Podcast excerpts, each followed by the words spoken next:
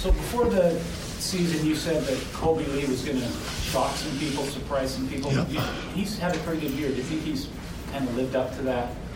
Uh, yeah, I mean, he's trying to grow every day. Um, he's uh, he's really, really eager. He, he's willing to try and learn. Um, he's he's willing to um, uh, stay in the wheelhouse of what it makes him good, right? And and actually, uh, that might sound like a little thing. That's a huge thing because most players aren't.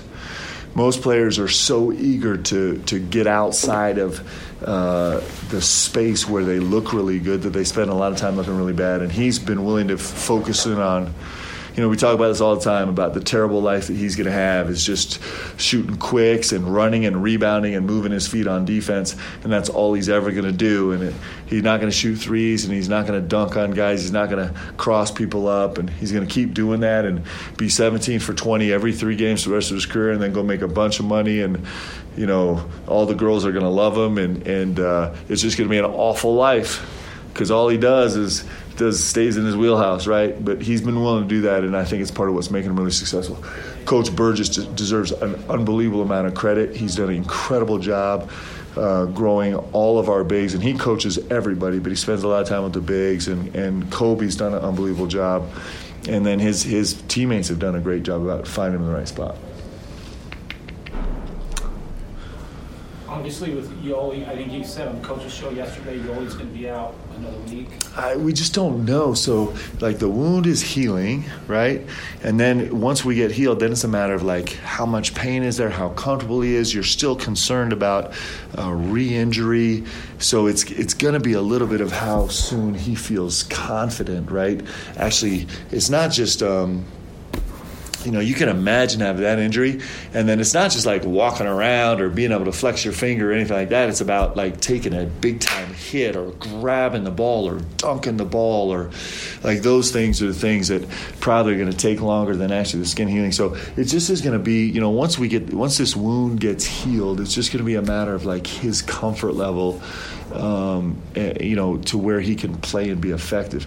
It's his right hand. I mean, it's uh, you know, he's a It's a, it's a really important part of what he does.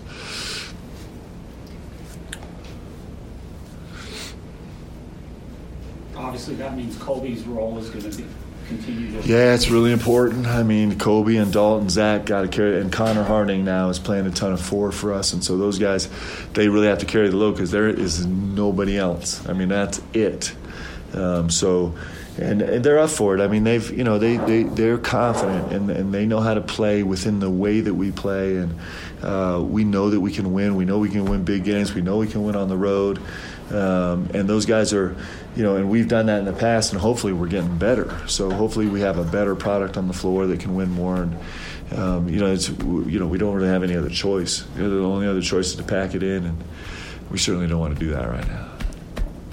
San Diego's a different look this year than the team these guys lost to last year. What do you expect to see tomorrow night? Yeah, um, they're super dangerous. I think that's the best way to say it. They're really, really dangerous. Uh, you know, they have this uh, number five who goes off for twenty-five points basically on the second half of their game against Pepperdine, and that's kind of like the danger that you feel, right? And um, uh, they're really big. I mean, their front line is really big and really physical um, with the three guys that they're playing right now, and Um, and they're pretty skilled. Uh, they, they crash the offensive glass pretty hard. Um, they, they haven't shot the ball great, but they have the potential. They have guys that really are capable of of, of, of making shots. Two can really make shots. Five clearly can really make shots. One is their leading scorer right now, and he's in the last five games, he's shooting forty-six percent from the three-point line. So, um, you know, we we have to – you know, we got to come play as hard as we can. This is the biggest game we've ever had this season. I mean, it just is. And if if we approach it that way, then we'll have a chance to really compete. And if we don't, then we're not. So we're feeling a little, we're feeling a little stressed right now. Did you have to emphasize that with your team? I know there's a lot of veteran guys, but with the big game on Saturday against the top-ranked team, San Diego coming here, they're having one of the league game. Is there any concern about overlooking this? I think there's always concern about um, I, I don't know I mean in this case it's easy to say overlooking uh, San Diego for the Zags, but I think really what it is is overlooking a game. Um, and, and these guys so far in the first half of the season have, have been unbelievable at honing in on the task at hand, right? And, um, you know, it, it's going to do us no good to, like, go have a great game against the Zags if we don't come compete and play as hard as we've ever played against San Diego. It just doesn't do us any good. And we don't have, we actually don't have time to waste. We have to get better every single day, right? And so you don't do that by by by – you know, thinking about Saturday when you got Thursday, Friday, and, you know, you know Wednesday evening, Thursday and Friday to go. So um, I, I trust these guys. Um, you know, it's it's human nature to um, to get distracted by anything, and um, and so that's what everybody's fighting all the time, is the ability to stay focused. And so far, these guys have proven to be really adept at, at being locked in and focused. I hope they I hope they will be focused tomorrow, because my job's on the line. How much does what's happening in the West Coast Conference help out with helping your guys stay focused on the task at hand? Um, I, I think it helps a little bit. I I, I think um, just just because it gives us something something more to talk about, you know. Um, But I think that, um, I think that, you know, I, I think these guys, you know, we've talked about this a lot. One of the gifts, maybe the best gift of being experienced, having a veteran team, is that they've seen, they've actually seen it. So, you know, this game drives every coach that's ever played crazy. We're all freaking crazy, right?